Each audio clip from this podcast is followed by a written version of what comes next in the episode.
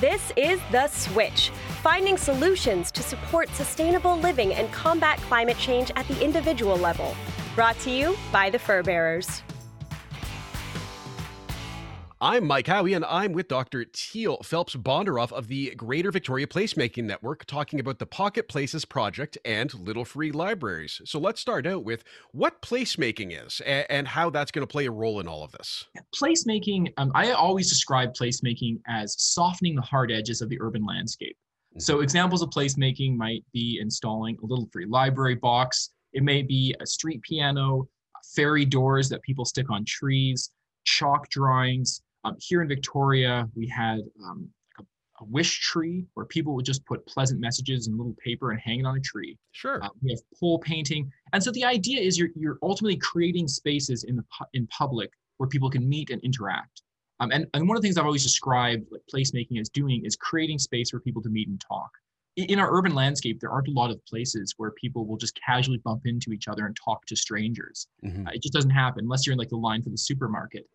But if you design public spaces differently, you can actually foster connectivity, and that ultimately builds community. And, and little free libraries are the quintessential example of that. I describe them as coral reefs for community because oh, like yeah. And every time I go out and meet at a little library, I meet people. The other day I was out jogging and um, I bumped into a woman at a little library. She was topping up books, as was I. And we talked for like 30 minutes. And the only thing, the reason, reason we stopped was the bugs. And it turns out she went to the same art college as my mother, and she gave a button, and I gave her a book, and I have a new friend. Mm-hmm. That's not a kind of interaction you normally have in the typical sort of bleak urban landscape. Oh, not at all. Design the space differently, you can actually create connections like that. And I've got one uh, at the end of my street. It's actually on a property that is a long term care home uh, for adults with disabilities. And it gets used for all kinds of things. So it's, of course, a place where people, and I've dropped books there uh, and picked up the occasional book, and there's always people there. But that's not the only thing. These, it's not just a, a depository for unwanted books, it, it becomes uh, uh, almost a, a little trading post in the community, I found well, this is the amazing thing. So, just to, for a bit of background for folks at home, little free libraries are little book boxes that are usually on public space, but can be on private space as well, and they operate on the give a book, take a book principle. Mm-hmm. And um, here in Victoria, we have over 500 little free libraries. We cut the ribbon on number 500 last Sunday, and these little libraries, they um, they are, have all sorts of different kinds of designs. So I've been helping build them, and they are old newspaper boxes that have been upcycled. Yeah. Um, but some people will take a canoe. Um, in Esquimalt, where we have a military base, someone has nailed a barracks box to a tree.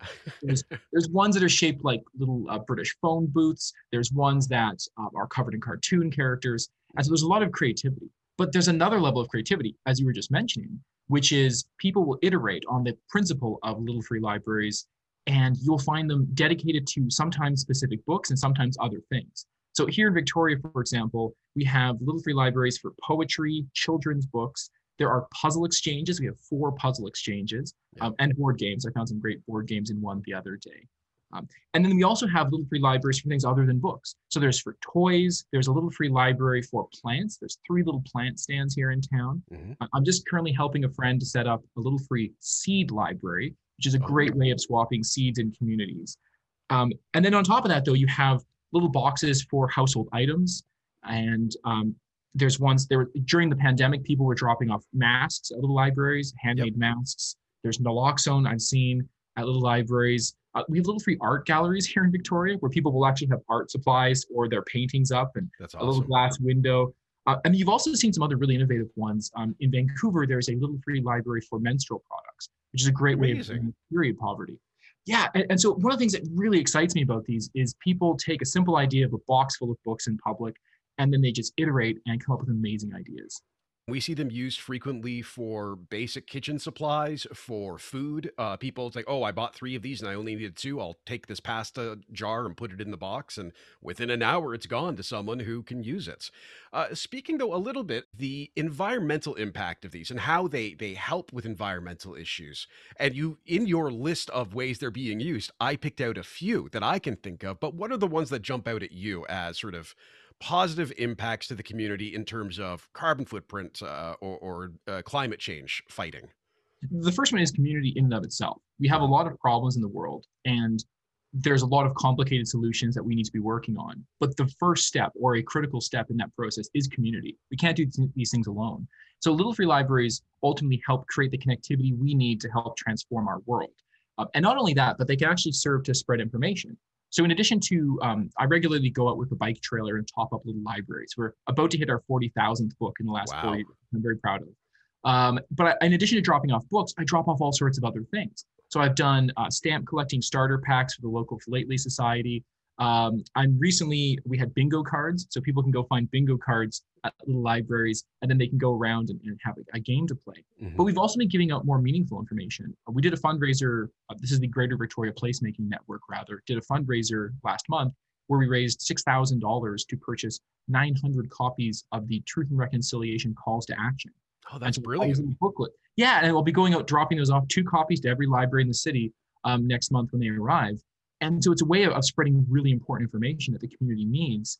Um, so they aren't just sort of a passive way of getting books, but that's that's another way that they help the environment, which is um, through you know you know recycling and reusing. You know, we talk about the three R's, right? Recycling is actually very energy intensive. If you don't throw something out, but you reuse it or you share it, that is a way better use of a product.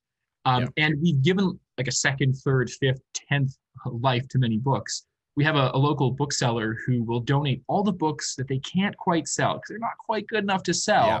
but they're also like not bad enough to just recycle. And they give us thousands of books a month, and then we help put those out in little libraries. And those would be books that would otherwise be going in the landfill or being pulped. Um, and so that's one way.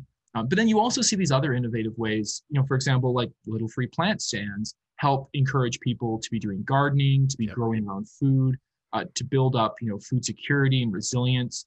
So it's kind of one of those aspects. And I think really the ultimate aspect of little libraries that makes them a, a vehicle for public and community change is building community.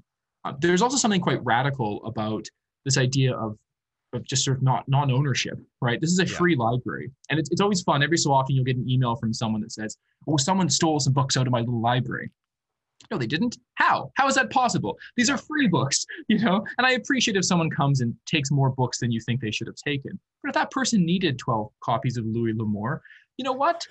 That's fine. right? you know, if you need to restock your Danielle Steel collection with every book in that one library in the corner, that's, you know what? That's a public service. Uh, so I find that there's something sort of deeply radical about little libraries as well, which is this idea of the sharing economy. And we're not talking about the sharing economy of Uber and and you know Airbnb. We're talking about sort of the, the real and air quotes sharing yes. economy of of non-ownership. Uh, one one other quick example I'd have would be my partner uh, was instrumental in helping set up the Victoria Tool Library. Mm-hmm. And the principle there is exactly the same. You don't need to own a tool. You just need a hole in the wall. You don't need to own a drill. Um, and the same thing with the little libraries. You, you probably don't need to own that that trashy book, book of fiction. Um, you just want to read it in the afternoon and then you know send it along to another another you know, neighbor. Absolutely. So there's a really important way that they help uh, save our world and make our world a better place in that way. And I love them, but not everyone does. So we, we've only got about a minute 40 left for our episode.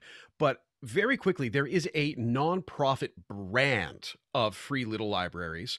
And in my research for this, I came across some folks who were generally unhappy with it and see it as sometimes an attempt to replace libraries, and also did a lot of, and I'm not sure of the accurate term, but you know the one I'm referencing, so I'll let you say it, but more or less the the idea that this is kind of a, a show off or virtue signal type uh, project to undertake. What was your what are your thoughts on that? I did get into a bit of a tussle with, I think, some of the radical librarians you're talking about. Mm-hmm. And they did some research where basically they were trying to find out you know, where are little free libraries located, mapped out. And their study found that they tend to be in wealthier, whiter communities. Um, and I, have sort of challenged them on their methodology because the map they were using was from an organization called littlefreelibrary.org, which maps out, they've mapped out over 100,000 little libraries around the world, but they do so by selling people a $60 plaque. So not everyone has a $60 plaque. Um, and so if you are using that map, you're ultimately going to be selecting for libraries owned by people who have a bit more money on uh, disposable yeah. income.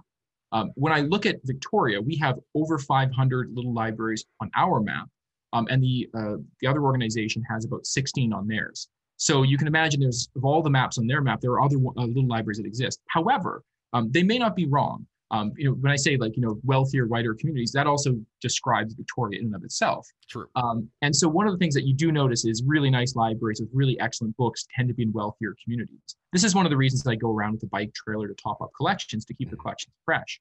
Um, but also, I, I, you know, the city of Red Deer, Alberta, has a program where they have little libraries on buses. So the buses are moving through the communities, and so they're not stationary items, and they have people um, who, are, who have, have different needs that help stock the libraries and the buses. It's a beautiful project, and everybody wins. Um, but I think, I mean, one of the other aspects is, you know, you asked whether these can replace libraries, and ultimately, of course not, because you know, yeah. a public library isn't just about books. Um, these days, there's actually fewer books; they're more about internet access and services and a whole mm-hmm. bunch of other aspects. But during the pandemic here in Victoria, a lot of libraries closed um, or limited access, and and so little free libraries were really the only source for people to access books but they're also kind of different worlds, right? If you really need a specific book, you go buy it at a local bookshop, um, and hopefully from an ethical online provider. Um, but if you if you are looking for a book that just came out and you don't want to own it, you go to the library. But if you want to inject whimsy into your life and go on an urban adventure and just run into a book called, for example, Queen Victoria Demon Hunter that I found at a library last week. Um, you go to a little free library. So yeah. it's a different it's a different adventure that you have. They're not replacing, they're supplementing little libraries. And they're really encouraging people to interact with books. And I've been running this project now for four years. It's called the Pocket Places Project, and people can find out more information about building their own libraries on our websites. They can see the whole Victoria map um, and read a bunch of blog posts we've done. Um, and one of the things that I, I always get emails about are, do you have more children's books? Because children's books just disappear off the library shelves. And that's because kids love libraries. They love finding a book box and just getting a party favor to take home. And so that's kind of why I've always described little free libraries as sort of the entry into placemaking. Because you know, there's more complicated placemaking projects. Tuning a street piano every day in the winter at Edmonton is a serious undertaking. um, and a lot of placemaking is very passive. So you may have a piece of public art that you walk past and it, it gives a little bit of joy to your life, but it's very hard to measure. But with little libraries, you get a book to take home. It's a party favor. It sticks with you, and you have something you can share and physically interact with. And that really makes it um, a very interactive piece of placemaking and really shows people how, by transforming our urban environments, by building community, we can make the world a better place. Awesome. And folks who want to learn more, check out victoriaplacemaking.ca or teale.ca, T E A L E, which is all of your projects, which I quite enjoy checking in on. Thanks for joining us, Teal. Always a pleasure.